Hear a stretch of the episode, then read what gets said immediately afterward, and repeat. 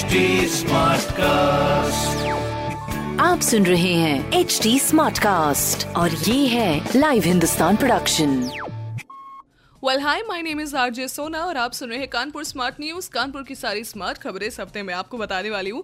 और सबसे पहले मैं खबर की शुरुआत करूँगी हॉस्पिटल बेड से, जहाँ पर कानपुर में मेयर और सीएम ने मिलकर चाचा नेहरू हॉस्पिटल में 50 बेड और बढ़ाने का निर्णय लिया है, जिसके लिए 15 दिन में ही सारा इंतज़ाम कर दिया जाएगा। तो एक ही बेहतरीन बात है, ऊपर से ये भी है कि अपना जो उत्तर प्रदेश है पूरा, वो थर्ड वेव के लिए भी तैयारी कर रहा है और जोरों शोरों से ये जो तैयारी है, वो हमें करती रहनी है और साथ ही साथ एक बहुत ही इंपॉर्टेंट चीज़ है कि हमें ख्याल रखना है, लापरवाही हमें कतई नहीं बरतनी है।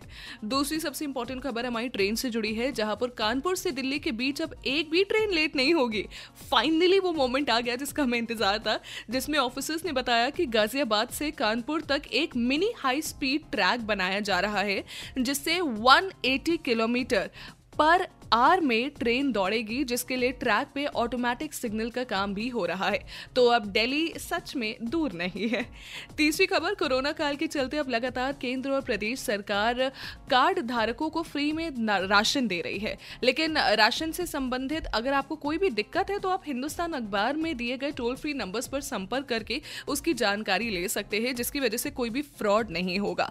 तो ऐसी खबरें पढ़ने के लिए आप हिंदुस्तान अखबार पढ़िए। साथ ही साथ कोई सवाल हो तो ज़रूर पूछिए। कीजिए फेसबुक इंस्टाग्राम ट्विटर पे। और मैं हूँ आरजे सोना आपके साथ। इस हफ़्ते सारी कानपुर की स्मार्ट न्यूज़ आप सुनेंगे मेरी ही आवाज़ में। आप सुन रहे हैं एच डी स्मार्ट कास्ट और ये था live Hindustan production smart Smartcast.